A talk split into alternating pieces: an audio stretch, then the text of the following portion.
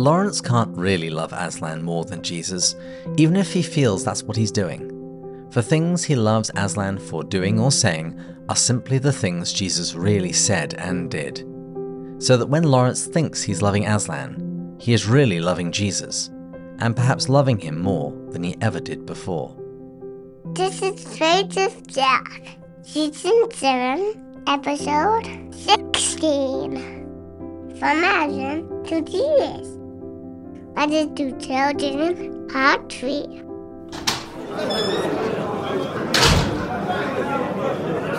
Dear Pints with Jack listeners, thank you for downloading this episode of Pints with Jack, the podcast where we discuss the work of C.S. Lewis. This season we're reading some of Lewis's letters which have been brought together in several different collections. This season we've already read the correspondence with Mary Willis Shelburne, found in Letters to an American Lady, which just leaves Letters to Children and his exchange of Latin letters with St. Giovanni Calabria. And in the last episode, we began looking at Letters to Children, and hopefully today we should be wrapping up that book. All blessings, Andrew, David, and Matt. Ready to tick off another book, boys? Well, I'm ready to tick off another listener, but no, kidding. Yeah, we get so much hate mail about stuff you say, but we just kind of screen it so you don't see it. yeah. Mm-hmm. Yeah. No, I'm I'm I'm looking forward to this. Listeners, you don't realize we split this one David did into categories. And I would argue the first stuff was lighter stuff. Now we're getting into some playful Lewis, some literary advice, some Narnia stuff, which I'll be curious to see you guys play off that a little bit. And I'm officially halfway through the last battle. Well, a third, if I'm being honest. Ooh. How many times did I tell you? Finish last battle before you read Letters to Children. I don't I don't feel like it's given too much away, thankfully. I'm glad you feel that way. but no, I, I'm excited, gentlemen. Andrew, you sent us a message saying that your C.S. Lewis conference in Florida is now settled. Uh, would you mind telling listeners uh, what it is, what you're going to be doing, and where they can get tickets? Yeah, absolutely. Um, we'll launch registration in March. Um, you can find more information at churchofthemessiah.com, although we don't have anything up right now, but maybe by the time this airs, we'll have um, at least a placeholder. Many of you will remember the episode that we did with my bishop's daughter. My bishop is uh, Justin Holcomb Loves Lewis, and my rector suggested, why don't we do a C.S. Lewis conference here? And so we decided to do one. So April 26th, which is a Friday evening, and 27th all day, uh, will be Mere Christians, a C.S. Lewis conference at Church of the Messiah in Winter Garden, Florida. Uh, that's in the Orlando area. For this first one, I hope that we do it every every year. But for the first one, I tried to keep it as low cost and in house as we can. And so we've asked our previous guest, Alan Snyder, who is a member of the Diocese of Central Florida, as am I. He lives about an hour away. Um, Alan will come and be one of our keynote speakers, and Kristen will also be a keynote, and I'll do a keynote. And then we'll do a number of breakout sessions. In fact, uh, mm-hmm. uh, we've asked, I'm, I'm going to ask Sophia, and then the daughter of another priest in the diocese who's also around that same age and loves Lewis. Maybe they'll do a, a breakout on Lewis and youth. It'll be a Friday night um, introduction and then Saturday all day. And we'll do dinner Friday night, uh, lunch, and uh, on Saturday, and then hopefully a Narnian feast. Let's see if I can mm. rustle up mm. some cooks in our parish to use the Narnia cookbook and prepare some recipes for that. That's such a cool idea to have a yeah. bunch of the parish parishioners to be able to cook something. You yeah. have almost like a big potluck. That's a fantastic idea.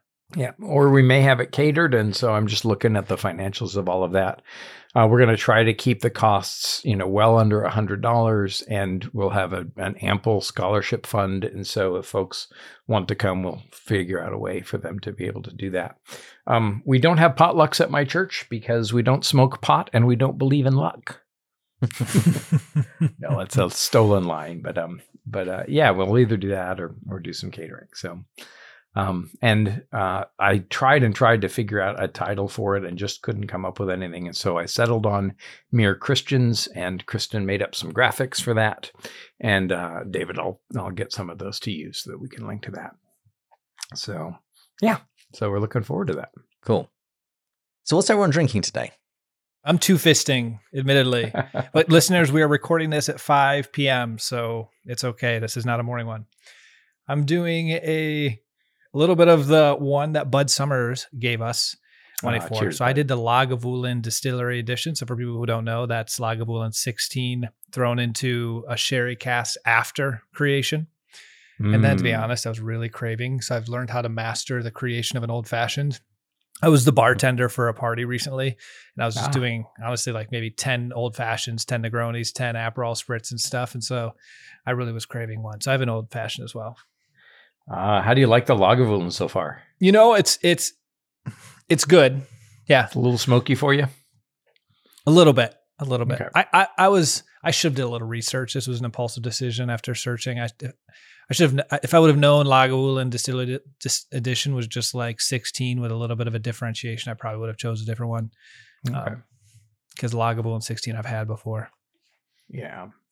Uh, I find with the Lagavulin, two drops of water um, uh, helps even more than one drop. So I have got the Laphroaig uh, Cairdeas uh, that I got from, from Bud. Thank you. Yeah, I read some really interesting things, and so went down to my local liquor, liquor store in my priest collar and ordered a bottle of scotch.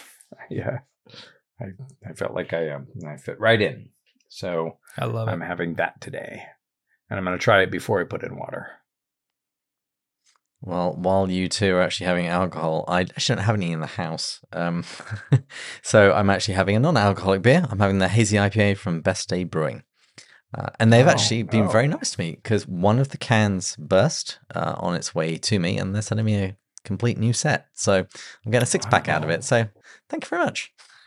Excellent. I'm going to email them and say that one of my cans burst too. I'm kidding. And who are we toasting today? We are going to be toasting Joe Sanders.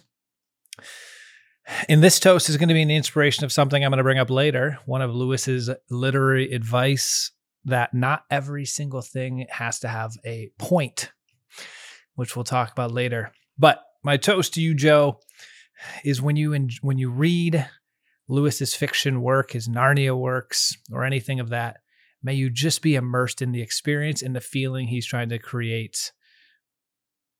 Yep, that's it. Cheers. Cheers. Joe, cheers. I was like going to finish it with and not get caught up in the truth, but now I was like, well, I mean, you can still get caught up in both, but this is what happens when I pull them out of my head Mm. Oh, is that where you pulled it from? Oh, Okay. or my butt. yes.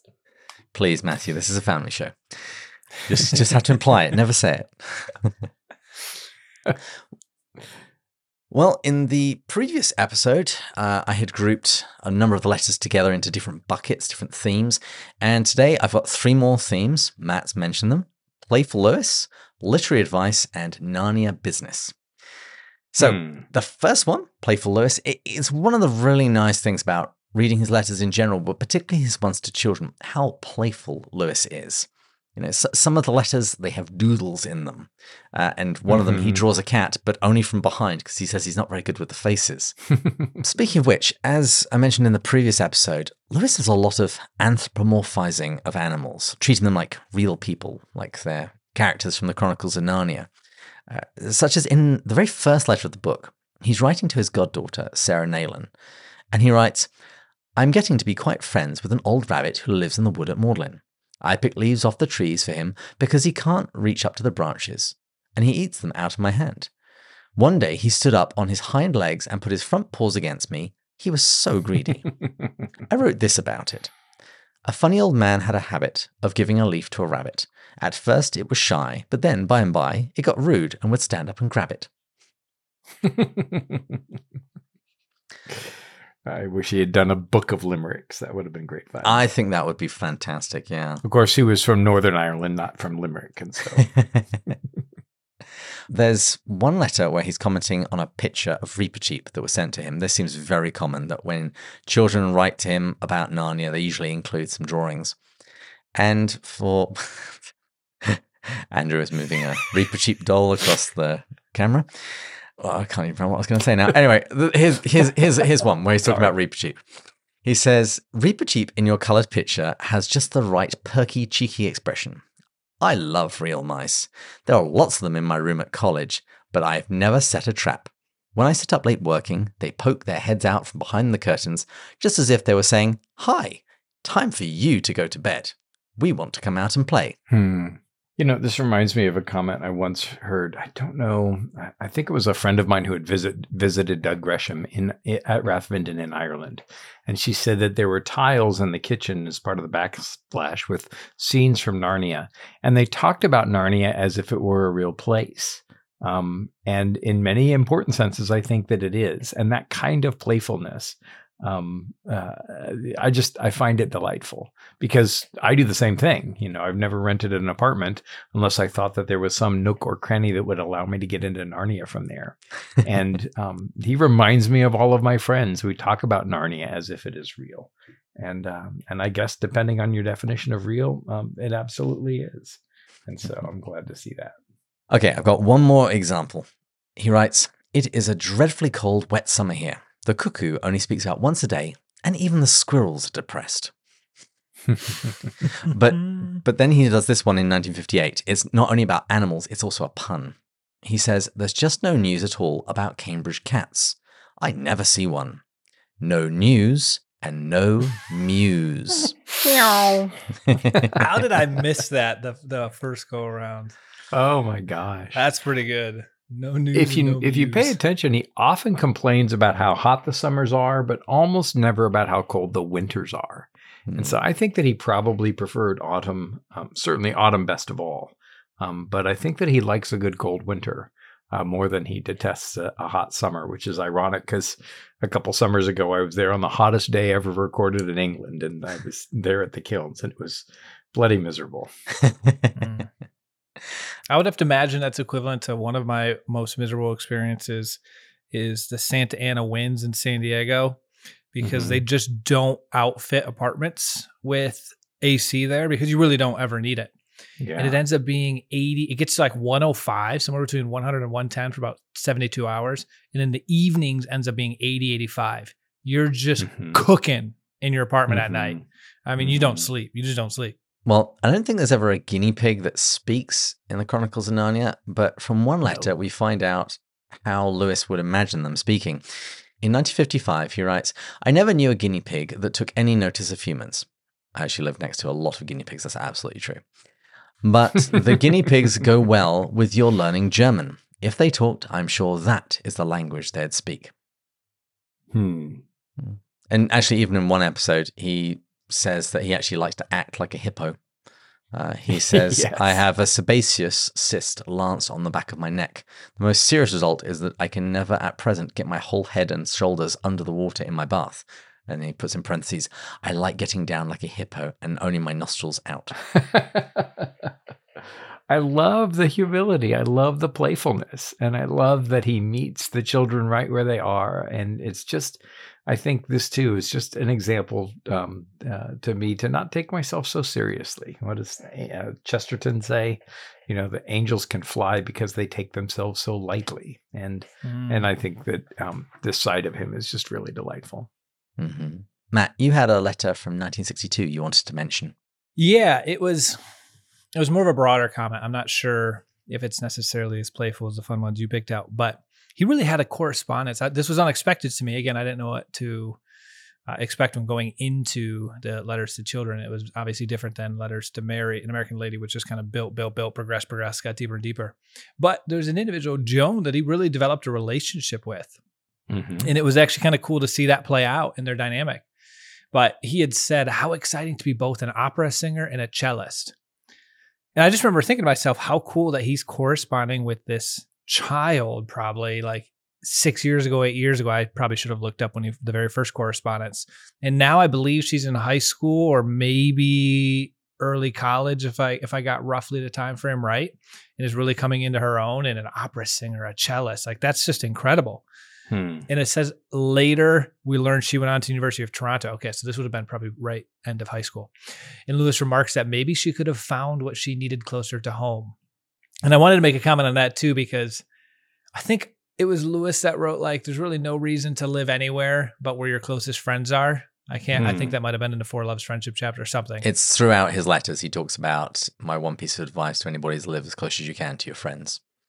Hmm. And honestly, you know, I I Uh, the, I have Twitter, and I was I almost like I rarely engage with people, and I almost engaged with it. This one girl posted, she showed up in my like for you Twitter page, and she posted, "Oh, I've moved to a new location because I was pretty depressed in my last one, and I'm even more depressed now. And it's my second move. I don't have advice. I honestly wanted to give her Lewis's advice. I just I'm- I'm not an engager on Twitter. It'd be like, you know what? I have learned because I've lived in a lot of places. The location is really secondary, third, fourth in your list. It's like Mm. find a community. You can be in a terrible place with an incredible community, and you're gonna like it way better than the most incredible place with a terrible community. Hmm. I think Saint Mother Teresa is it Mother Saint Teresa, Teresa Saint Mother Teresa. Saint Teresa of Calcutta or Mother Teresa, either of those work. Okay. St. Teresa of Calcutta, I believe I have this quote right, said when somebody asked her for advice, she said, Do not quickly move from the place where you live and spend an hour in a day adoring your Lord. And, Mm. uh, and that's not a not a bad idea. yes. By the way, in that letter, Matt, which um, he had begun corresponding with her in 1954, but he says, I see from my index that we have corresponded since 1954. Man, what a research tool that index would be. Because Yeah. evidently he kept an index of the people with whom he corresponded. So this is eight years. So she was she was definitely a child at the beginning of it, pre puberty, and then post. And so that's kind of cool to see that he went and got to see someone mature and then go off to uni. I love that. Yeah. Nice one. You said uni. I know. In our last episode, I mentioned my surprise at some of the language that Lewis used, you know, Americanisms. Ugh. Well, in a letter from 1954, he actually uses the phrase really awesome. So totally awesome. Oh my God. oh my gosh. are you saying, Jack? I'm literally Oh, thinking of the movie Clueless right now. Well, and sadly, he he means it in the sense of really um, full of awe. Yeah. Remember when we had a listener uh, email in, David, and thought that I had what was that term? Um, they thought I had the voice, right? Talk Oh, like the vocal this. fry. The vocal fry, yes. A listener literally said I have the vocal fry. Oh wow! You'd be surprised, guys. We don't actually, you know, every once in a while we get like a negative thing and we kind of chuckle. I don't think it was You so just much gotta take it- negative. You just got Just wanted you to address it. Go, go get some speech therapy or something. who And- wants to be classified as a vocal fry? Funnily enough, actually, I posted an article. Well, it's actually a video, but it's- it's in a blog post on our website about vocal fry very recently, uh, with somebody accusing Lewis as having vocal fry. Oh, I'm in good company. This is so good. Yes, but he's actually finished the last battle. I'm So almost this in is- good company. a pencil drawing of C.S. Lewis by Mary Neylan, who was Sarah That's Neylan's incredible. mother. So Ah. it's just a um, it's a color copy of it that I got from I Ed love Brown. that. But isn't that A lot, beautiful? actually. Yeah. Yeah, it really is. and he complimented her. He said he really that she really kind of he complimented her. He said she really got it right. so Well, back to really awesome Lewis. Uh, I also found that Lewis, the master of the English language, in one letter, he described a picture sent to him of a serpent as a fine snaky snake. And in that same letter, one of the Kilmer children had explained that they've read the stories, that they're read stories while they're washing up. And uh, response was, I never thought of your very sensible idea of doing both together.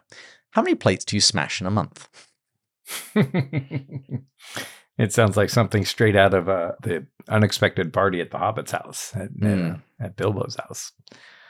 So he was very familiar too with a fair bit of washing up. Walter Mm. uh, told me once he came in and found him in the galley um, up to his elbows in soap suds. Some things that Jack says are also just funny to those of us who know his biography. Uh, there's there's one letter when he congratulates one of the children for the good marks at school and adds, "I wish I was good at maths." Yeah, the, it was the thing that nearly kept him out of Oxford. Yeah. It absolutely did. Yeah. And if he hadn't been a veteran and had the math portion of the entrance exam waived, um, the responsions exam, it was called, um, he would not have, have gotten into Oxford. He took the test twice and failed miserably, even while cramming for it. Um, afterwards. So, yeah, famously, he gets a couple of key dates in Surprised by Joy wrong, including how old he was when he went to one of his schools. And so, and so, if Matt um, shares vocal fry with him, I share bad, uh, poor uh, poorness at maths with him. Some of the things that he says are just kind of goofy. Uh, there's a letter in 1955 where he writes this I'm thrilled to hear that your street runs north as well as south, because in this country, all streets and even country roads run in two directions at the same time. They are trained to change the moment you turn around. What is even cleverer of them, they turn their right side into their left side at the same time. I've never known it to fail. Oh, how did I miss Oh. that um, too? That's so good. Yeah, it's just silly. It's just silly. C- clearly, some poor child had mentioned that a road ran north in one direction and south in another direction, and Lewis was feeling in a sassy mood when he was replying. Yeah, absolutely. Well, and one of the things that'll keep you from missing it, Matt, is um, if you have the chance to, especially with uh, with Mary and Margaret on the scene, it's wonderful to read some of these things to each other. Mhm. Um, and a lot of times, the the audible sound of it will make things make things jump out. I just recently, I, I think I mentioned on the last episode, I uh, was able to share some time with listener Paul Latino, um, who came across Lewis but couldn't read the book. I mean, he's a graphic art, artist and and a, visual person, but um, sitting down and reading causes him to drift off a little bit. But listening to them on audiobooks really captivated him, and I was so envious of him because I find myself quite the opposite. I, you know, listening to the book, and I'm off in a thousand different directions. So. So, but reading them out loud to someone, um, great way to uh, uh, a great way to get the books. Not a bad courtship tactic either. Well, if it's any consolation, Andrew, your last suggestion won me heaps of brownie points.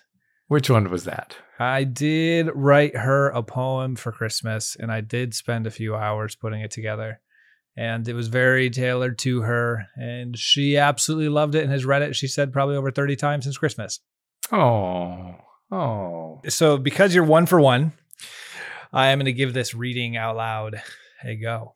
might be worth giving it a try. Um, Yep, yep. That's also what I do in my class at church. We read Mere Christianity a paragraph at a time, and we stop whenever anybody's confused. Um, and I did that with high school students, and that actually turned out quite well. Um, and that's partly because, as I've mentioned before, Lewis wrote for the ear, not for the eye, um, not only for the eye. And so he wrote and he mouthed the words to hear how they would sound as he wrote them down. So, not a not a bad not a bad way to go forward. All right, I've got one left in the playfuls bucket. Yes. In September 1957, he says this, and this is probably my favorite. It makes me, I think, more humble than proud to know that Aslan has allowed me to be the means of making him more real to you. Because he could have used anyone, as he made a donkey preach a good sermon to Balaam. And that's a reference Uh, to Numbers love- 22, where uh, a donkey, or an ass, if you prefer, uh, decides to speak. yes. In the South, we call him Balaam's ass. Um, and uh, it reminds me not only of um, of Puzzle, the the the ass, the donkey in um, in Last Battle, but Lewis's marvelous poem, The Nativity, and he says, "Among the asses, stubborn I as they, I see my Savior where I looked for hay." Which is a line that Mm. almost almost never fails to bring me to tears, and so I think that he identified with that. Um, and I think that wasn't it St. Francis who called the body brother ass. Mhm. Um, Mm. and so I, I like the use, uh, I like use Lewis's use of the word ass, uh, especially in reference to it, to himself. I uh, I had something with that same letter, David, a little bit different though. I love what you brought out, but at the very ends, he did this with a lot of letters, so I could have chose this from a different area, but he signs off in such a beautiful, humble way. I don't even know if this would be in playful Lewis. It might be in like humble Lewis. Mhm. but it, he signs off and he goes, perhaps in return, remember this, he's writing this to a child. You will sometimes say a prayer for me. Hmm. And I just Mhm. honestly, when I read it, the the few times that he put them in there, the tone comes across super authentic. Like I just see Lewis actually thinking a child praying for him is probably more powerful than a uh, an adult praying for him. I don't know why. I just like I just picture Lewis actually believing that, like the pure innocence of a child, and and them being like, uh, Father or Aslan or whatever's up there. If you would pray for my friend C.S. Lewis, it would be lovely. I don't know. Yeah. I just love well, it though. I think he actually believes it. I think I he do, too. believes in the power of prayer, and I don't think Oh, yeah. he's saying "I pray for you," you know, as just a, a, a common courtesy. Um, Oh, I I, have believe him, too. never f- f- to to to to make a, a you know a sad admission.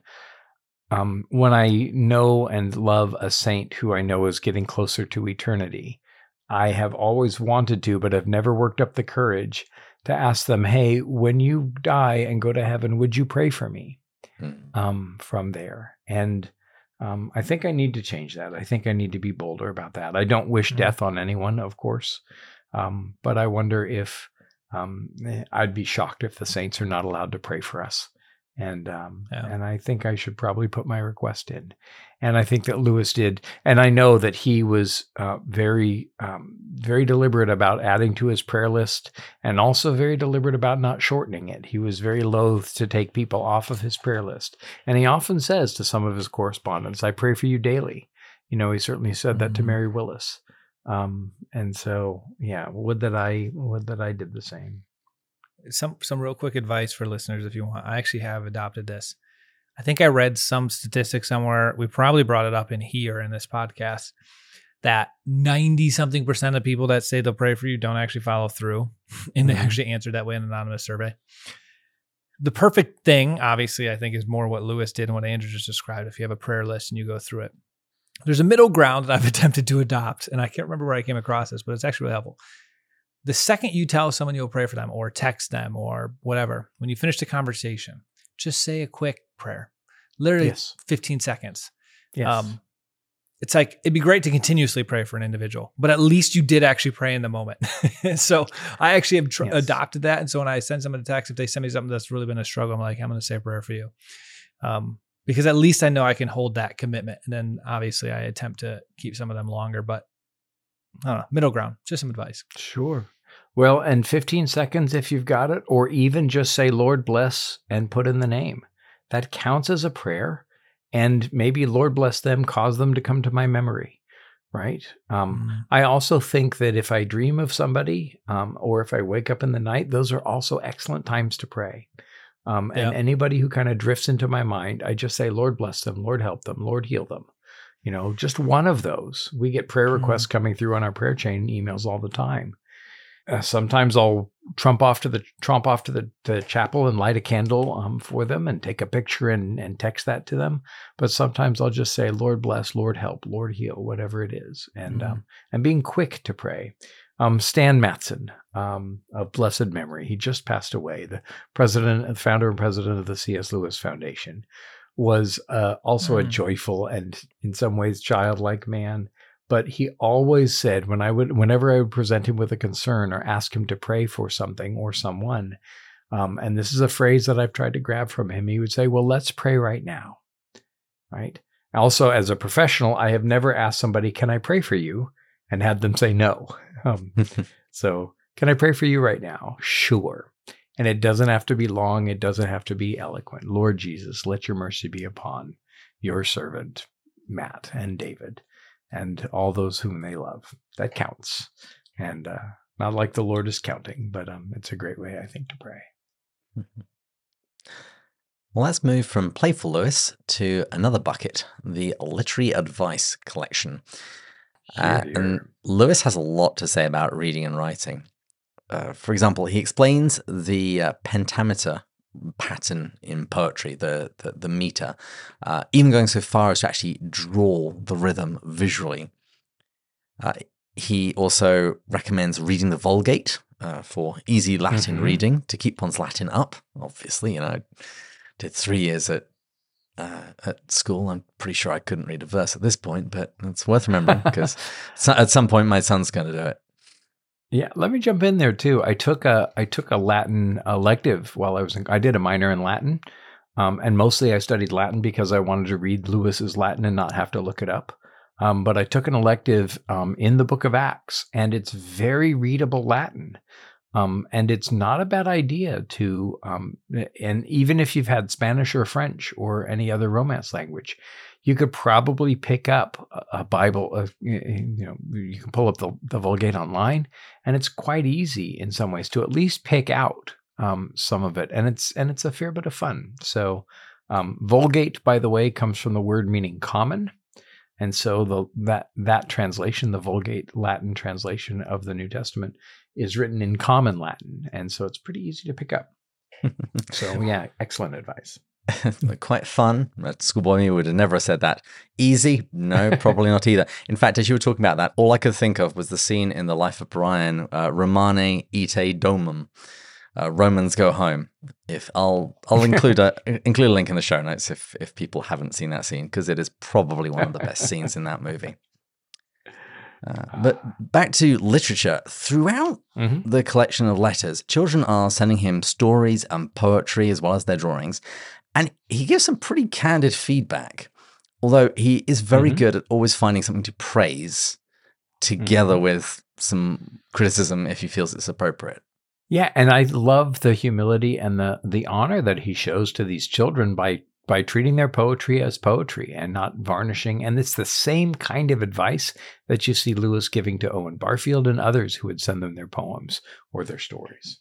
Can we like we bring this back?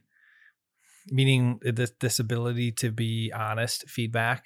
I was thinking this the entire time going through this, and I, I believe we might have mentioned it briefly last episode, but I mean, he has no problem telling someone this isn't great, yeah. but you could do this and this. If you, I, I felt like there's a number of letters that I read, and I thought if you wrote that today, the delicate disposition of people today would just not take that super well. It's a gift because I mean it's loving someone to tell them if they're willing to just take that feedback. I just wish we had somebody like Diana Glyer who wrote a book like Bandersnatch, whose model of collaboration included um, a topic such as opposing. Yeah. Um, no, this isn't working, and and sometimes the most loving and honest thing to do is to tell somebody the truth. I mean, to do yes. it lovingly, but to be honest instead of, you know, instead of false. And Lewis loved poetry and he wanted that same kind of rigorous criticism. In fact, the thing that bonded Lewis with Tolkien um, is when Tolkien sent him in 1929 or something, The Lay of Leithian, Lewis responded the next day with a letter of praise, and a couple months later with line after line of studied criticism. And he even adopted a false persona, a persona of some, you know, some literary critic. And he said, Well, surely the line that reads such and such must be a corrupted text from a secondary source.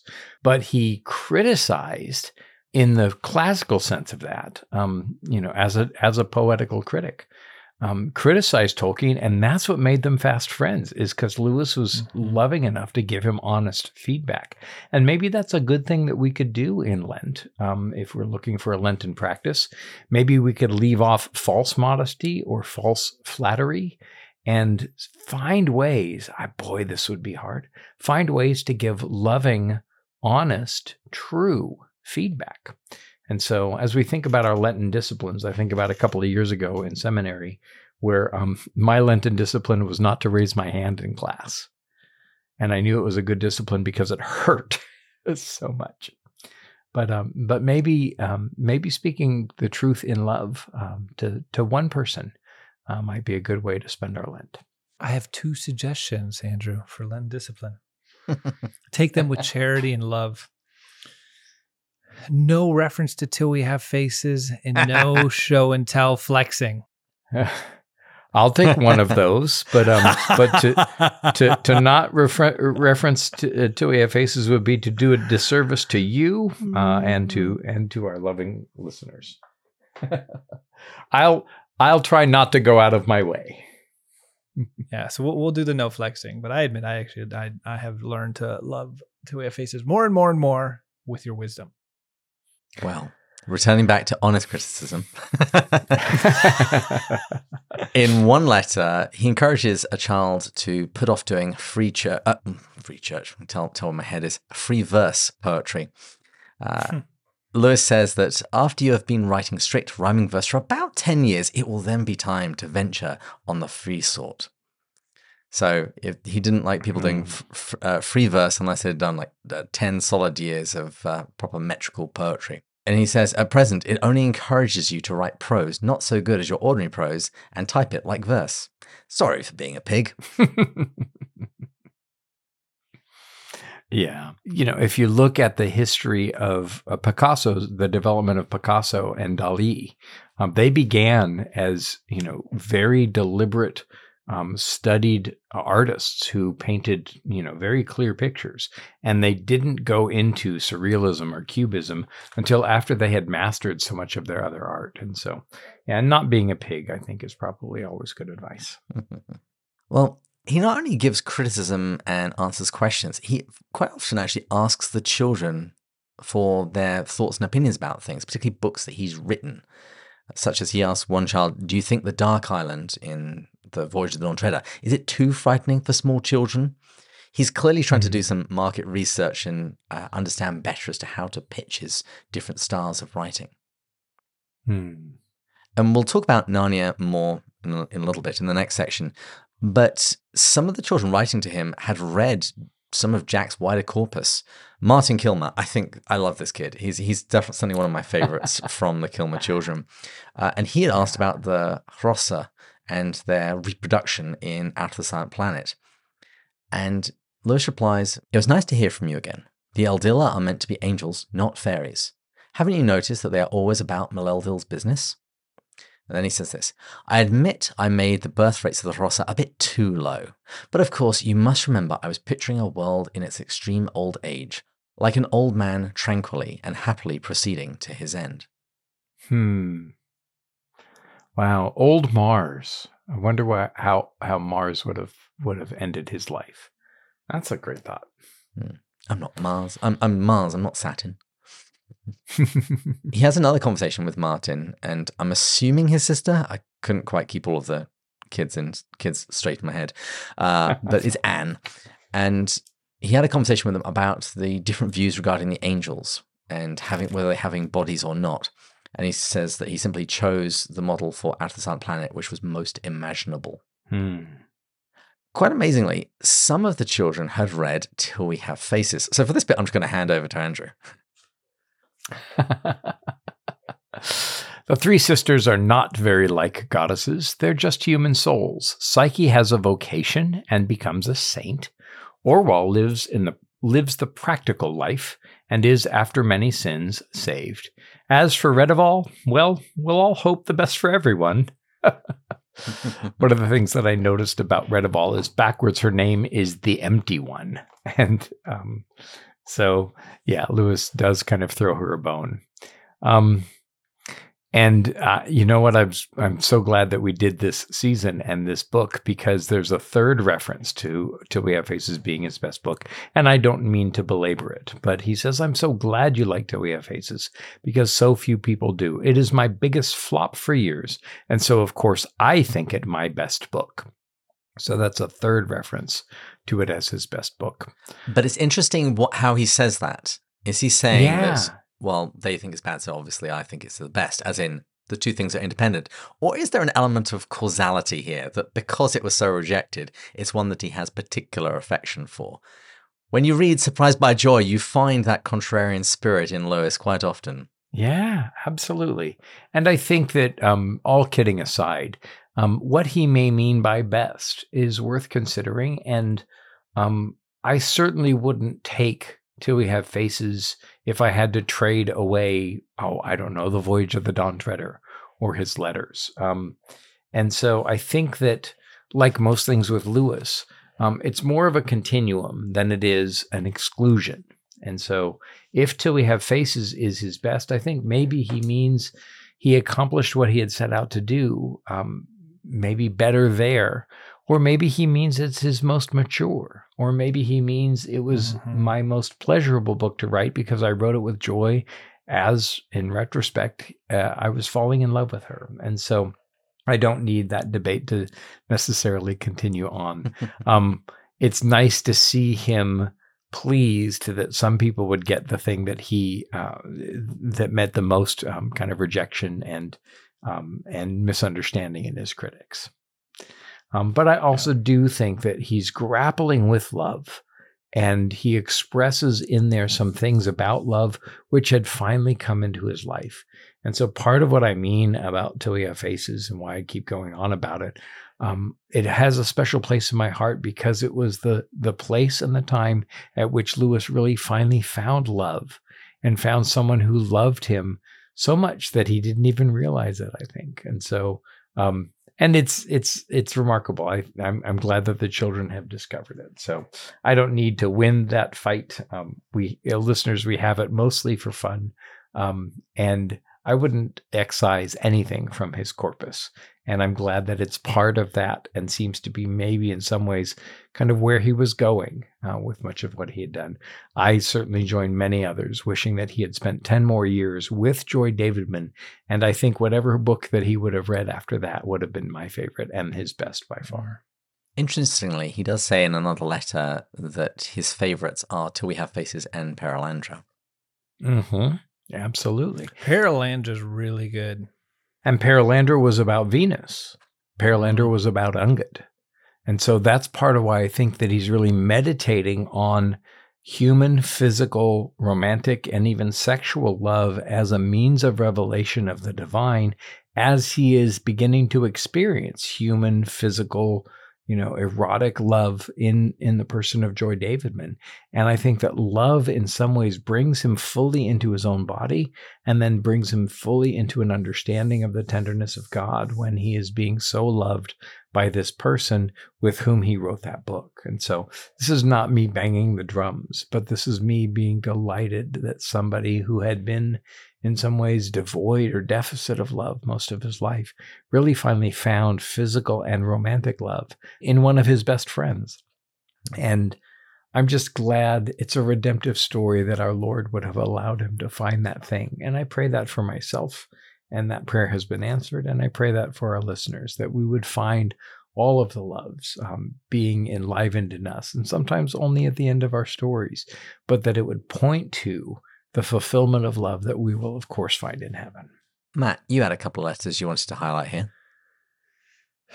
Yes, uh, the one from June 3rd, 1953. Now, this was in the commentary included by the editors that preceded the letter.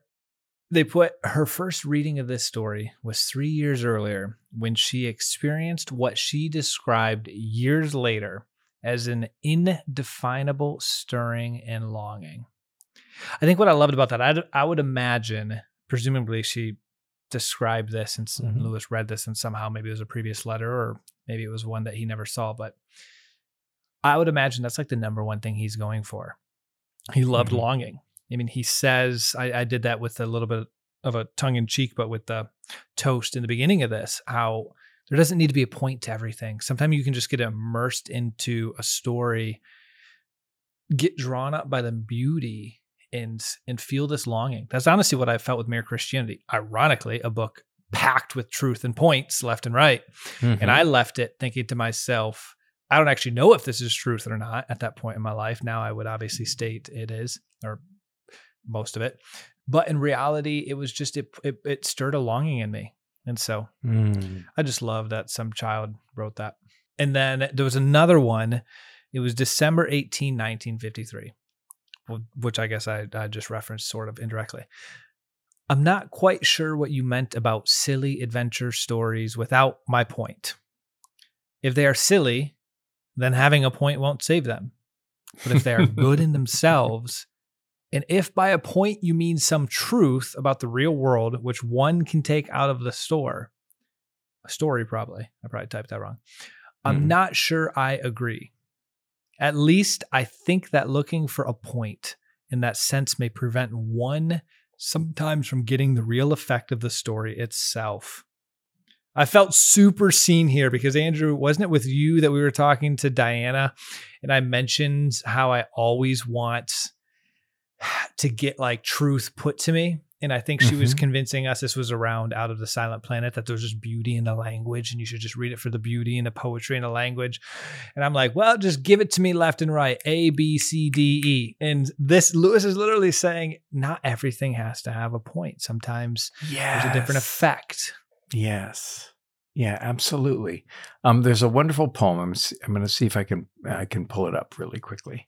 And I believe that you're right on the right track. And and by the way, the the idea I'll of it. longing. Right track's good enough for me. Yeah, no, no, no. I think that you're in the in in the heart of it. And and listeners, although we joke and we tease, um, I think that there's um, uh, just such a, a a commonality between us all. And we just read the reviews today of um, of Letters to an American Lady of that section, and those of you who thankfully commented um, uh, on that, and the the interaction between us is um, uh, Proverbs talks about iron sharpening iron, and there's a certain amount of friction and a certain amount of pain and loss that goes along that, but it also pr- produces a kind of keenness and, frankly, love. And and I think that um, I've got a parishioner who's just begun listening to Pints with Jack, and so she's starting in season one, Wise Woman.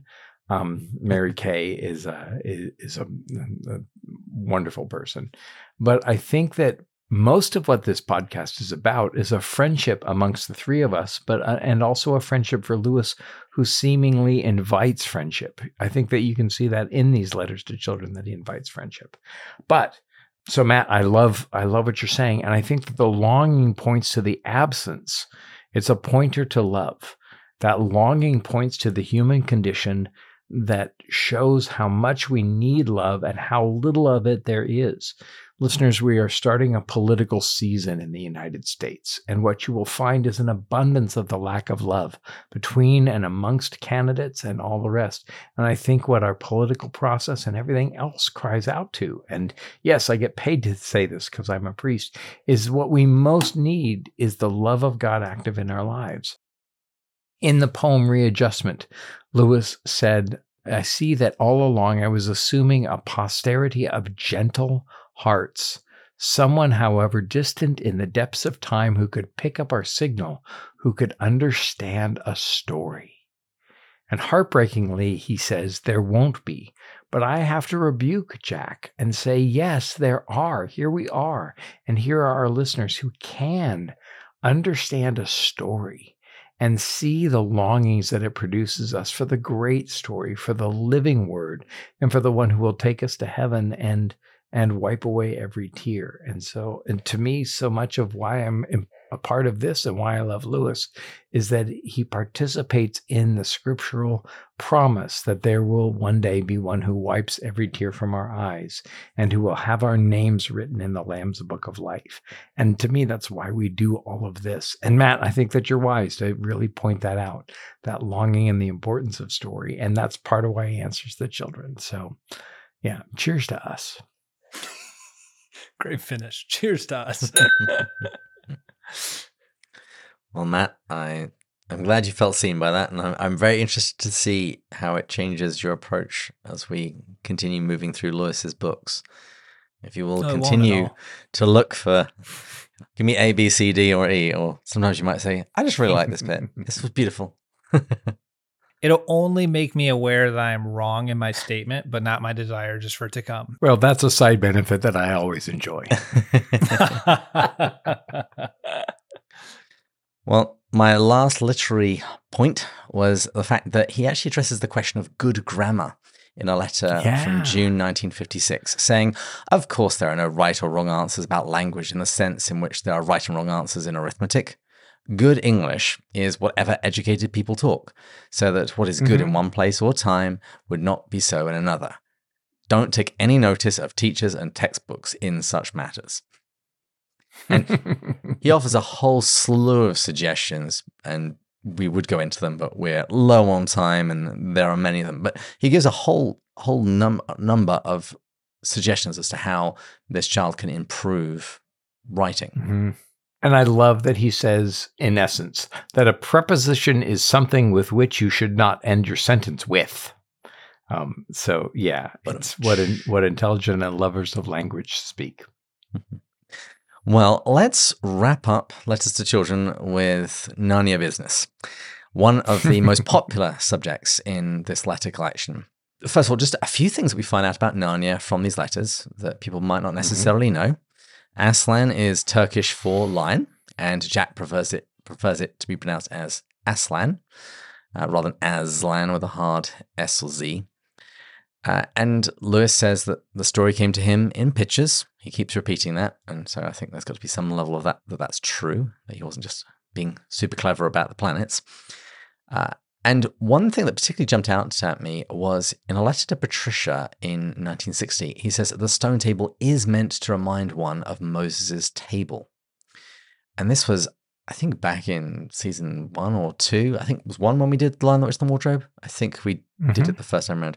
I had made that suggestion mm-hmm. about the stone table representing the law which we know that we've broken, the, the way that the gospel is often presented, that there's a law that reveals our sin and we break it no matter how hard we try. So we need grace that comes through.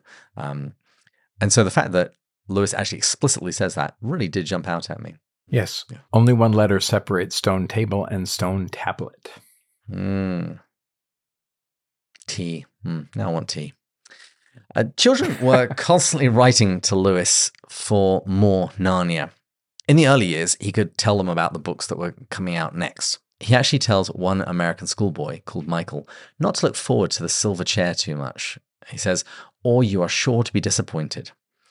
Uh, I, th- I think it's always good to keep your expectations down, but you didn't need to do that. Don't yes. worry. Silverchair was great. Deliver. yeah.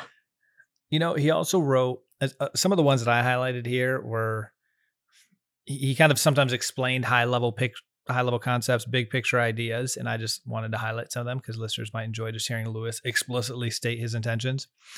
So he writes to another child about the upcoming release of The Magician's Nephew. You must have often wondered how the old professor in The Lion, the Witch, the Wardrobe could have believed all the children told him about Narnia. The reason was that he had been there himself as a little boy. This book tells you how he went there. And mm. of course, that was ages and ages ago by Narnia time, how he saw, saw Aslan. Aslan creating Narnia and how the White Witch first got into the world and why mm-hmm. there was a mm-hmm. lamppost in the middle of the forest. Mm. So, so a little background information there.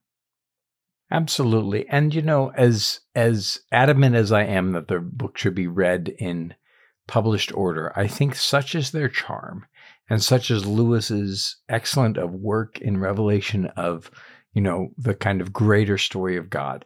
Read read them I would much rather people read them in the published order currently than they not read them at all. And there are great joys and great depths to find in Magician's Nephew. FYI, I'm fully convinced by, I guess I don't know all the nuances of the ordering, but reading The Lion, the Witch, and the Wardrobe first, because of the simple reason I now fully agree that I've read them all. It's the most magical. I Nearly remember the first time I came across mm-hmm. it. Nearly read them all. It is really genuinely the most magical and to get like some hey i'm actually countering myself actually here a little bit because mm-hmm. till we the lion the witch and wardrobe is like experiencing narnia with wonder and awe the magician's nephew's like here's how it came about it's like mm-hmm. the technical side of it and i think it's just so beautiful to experience the wonder and the awe raw and wonder and ask the questions like i'm convinced now Sorry, Matt in London, because I think he likes to take the opposite side of David. Matt, I don't agree with you on this one. After a scotch and a half, let me assert that I think the most important thing is that one has read them all. And to have all seven books as one kind of unit of incredible imagination and possibility in one's mind, um, I think that that's more important than reading order read them all. I absolutely read them in published order. I'll argue that all day long. Don't get mad at me about what I'm about to say. Hot take. No, not at all. I don't know if I read The Magician's Nephew first, I'd have wanted to continue. I agree. I didn't like it I, near as much as like Tilly F. Tilly F. is captain, or not Tilly It's mature and dark and all the rest, yeah. and it makes an excellent prequel and a and a, a terrible first read. But I to have all seven of the Narnias in your head speaking to not only Lewis's work, not only to each other in the Narnias, but also to our spiritual lives, I think is an important thing. um, to me, I'd rather have them read Magician's Nephew first than not read all seven um, at all. And so I think that's at least you know a, a blessing um, in in the midst of something that's you know obviously wrong and terrible to do. well, as I said, as the books were coming out and the children wrote to him saying they wanted to read more Narnian Chronicles, he could tell them what was coming out next. But uh, obviously, of course, he could only do that for so long because after the last battle, there were going to be no more new Narnian books. And there's a delightful letter from an eight year old Jonathan who wrote, I hope you're going to write another one soon. If you don't, what am I going to read when I'm 9, 10, 11, and 12? Because he had had one per year of his life up until that point.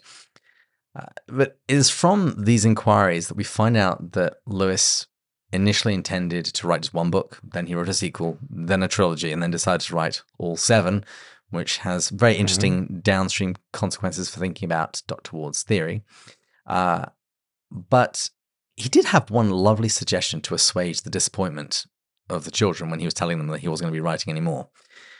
He wrote this to Sidney I'm afraid I've said all I had to say about Narnia, and there will be no more of these stories. But why don't you try and write one yourself? I was writing stories mm. before I was your age, and if you try, I'm sure you'll find it great fun. Do. Hmm.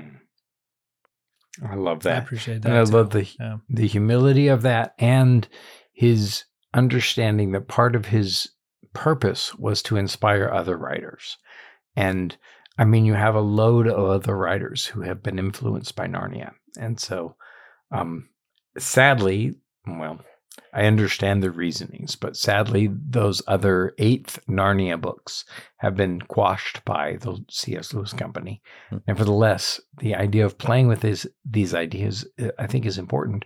One of the things I did when I was working with children and doing, you know, children's tracks at, at Lewis conferences, is Lewis says, "I've left you lots of hints." And so I would take little bits like where did the white stag come from in the Lion Lion the Witch and the Wardrobe? Why was he required to um, grant wishes? And we would take those hints and flesh them out and have the children go ahead and, and write their little stories about um, about where that all came from. And I think that that's a great um, a great way to treat the Narnias. Mm. Now, one of the common mistakes grown-ups make with regards to Narnia is to call them allegories and assume everything is a pure allegory. Um, and children make mm. the same mistake sometimes, and Lewis sets them straight in the letters. He writes to one child You're mistaken when you think that everything in the books represents something in this world. I did not say to myself, Let us represent Jesus as he really is in our world by a lion in Narnia. I said, Let us suppose that there were a land like Narnia and that the Son of God, mm-hmm. as he became man in our world, became a lion there, and then imagine what would happen. Mm-hmm. But it's not everyone. But on the flip side of that, it's actually not everyone who sees the Christian connections in Narnia. And I've met people who said, oh, I read them through. I had no idea it had anything to do with Jesus. Uh, in 1953, he responds to one child's question about the other name of Aslan. Because if listeners recall, at the end of Voyage of the Dawn Treader, Aslan says, You must know me by another name in your world. And clearly, this child was writing to Lewis saying, I, I don't get it. What, what name? And Lewis writes As to Aslan's other name, well, I want you to guess. Has there never been anyone in this world who, number one, arrived at the same time as Father Christmas, two, said he was the son of the great emperor, three, gave himself up for someone else's fault to be jeered at and killed by wicked people, four, came alive again, five, is sometimes spoken of as a lamb, see the end of the Dawn Treader. Don't you really know his name in this world? Think it over and let me know your answer. And, this just shows Lewis as being a good teacher. Rather than just giving the answer, he's he's providing some hints and some pointers, and then encourages the student to take that step. In some ways, I think that all stories point to the true story, mm-hmm. and there are elements in that, and I think that's what Lewis and Tolkien were all about. Mm-hmm. Actually, in one of the other letters from 1953, Lewis says something which I think is really helpful to understand the nature of Narnia. Uh, he writes, Of course, you're right about the Narnian books being better than tracts, at least in the way a picture is better than a map. And so, for those who aren't Mm. familiar, tracts are usually short booklets, usually making a point, usually a gospel presentation, some form of argument. And Narnia doesn't. St- it's not a frontal assault like that. It's not. It's not a didactic argument. It's, as he says, it's a picture. It's meant to inspire. It's not so much a map that provides a a point by point detail. Absolutely. And that calls to mind um, Lewis's statement in Mere Christianity that theology is in some ways a map of what all Christians or thoughtful Christians have thought about um, Christianity. Somebody standing on the st- on the shore, somebody is traversing the sea, and so um, this idea of a map as another way to communicate truth. Um, my wife, of course, has written uh, a number of tracks, including tracks about Narnia. of course, she has. She's Lazo Major. Of course she has. Now, of course, a lot of children wrote to Lewis about the fate of Susan. And so, Matt, Mm. spoiler warning. uh, we will we will talk about this when we record our Uh, last battle episodes fairly soon because we decided that we'd better record them quickly uh, as soon as Matt has read the, the last battle before he forgets everything that happened there. which is super fitting to this next actual statement. And this this one actually stuck out to me because this is both a scary and powerful idea. So he says Peter gets back to Narnia in it, the last battle. I'm afraid Susan does not. Haven't you noticed in the two you have read that she is rather fond of being too grown up? I'm Mhm. sorry to say that side of her got stronger and she forgot about Narnia. Mm. And I think this concept in general has always been very powerful to me. I've mentioned this before, but you know, it's the- concept that we can experience reality and still forget it or turn away from it. I think of the chosen, I've explained that scene of when when Mary uh Magdalene turns away from Jesus after being with him and she falls back in her own ways and he comes back like I don't know I just think that's that's um a scary and powerful idea. But for anyone who's hearing that equally as beautiful is when you do come back Christ's mercy is still waiting arms wide open he's not like disappointed well you had your one shot you're with me you turned away Mm, sorry you don't get a mm. second shot not true. You will get as many shots as you want coming back to him. He'll always welcome you with open arms with an authentic turn. I'm, and I'm glad that you mentioned that because absolutely for me, a Great Divorce was instrumental in changing my way that I viewed how God offers salvation. And I went from kind of thinking that God uh, will give salvation to the select group that do things his way to and it was great divorce where i found this that god will thrust salvation on anyone who will stand for it and i love that he leaves the door open for susan and i believe that she got in um, because god is so merciful and so steadfast in his love for us and will tease out any thread in order to bring us to um, the understanding and to the love and to the receiving of the mercy of God. And so it was Till We Have Faces that changed that absolutely for me. And I'm sorry, not Till We Have Faces. It was the Great Divorce. Ah. The Great Divorce that did it. And and that's an essential part of my theology. And I would never ever eject that. That's that's that's crucial What is happening, Andrew? You're talking about the Great Divorce. I'm about to bring up Orual. it's because we're both right. Yeah, you know, you know, we're just we're we're rubbing off on each other. I love it. Goodness is iron sharpening iron. Well, so there's another letter dated uh, January 22nd, 1957, where he explains more of the Susan situation. And this is connects to what you just said, Andrew. The books don't tell us what happened to Susan. She's left alive in this world at the end, having by then turned into a rather silly, conceited young woman. But there is plenty of time for her to mend, and perhaps she will get to Aslan's country in the end, in her own way. And I was thinking of the hope of Orual because it was sort of like her, because he says in the letter that she lived a working type life, sinned, but ultimately found her way. and Mhm. maybe Susan will follow a similar path. At least we can hope. Yes, without question, and and that's the great hope of um, the Great Divorce. And I think that we see that in Orual, who has been lying to herself all of her life, but at the end, love casts aside our own lies, casts aside our own selves, and will Mm. thrust itself on anyone who will receive love. That's part of why I love being a priest. That's part of why I love handing people the body and the blood of Christ. That if anybody who will just barely receive Christ on their tongue will receive all of the of the potential of heaven along with it. And so I in some ways the debate the debate is senseless. I see the two as a unit. Um, that declare um, how much hope there is for all of us, and hope even for Susan, of course. David, I'm ready for this next one. well, of course, we can't leave this book without at least mentioning the infamous letter sent on April 23rd, 1957, if you didn't, I was gonna. where Lewis writes Dear Lawrence, I think I agree with your order for reading the books more than your mother's. He's David, what wrong. order was that, David? Which which order was that? Just so I can hear it out loud. April 23rd, 1957. No, I, no, I'm not saying it. we will probably readdress this directly with an entire episode at some point. So I'm just going to highlight that this is here. It's wrong, uh, and we will explain why later. and I'd like I'd like to highlight that it made a note in the footnotes that he also reaffirmed this. So we can't state he just did this to make a little child happy. Oh, we can. Uh, in another place. we can. And With we all do. this said, I'm fu- with all this said, I think he's wrong too.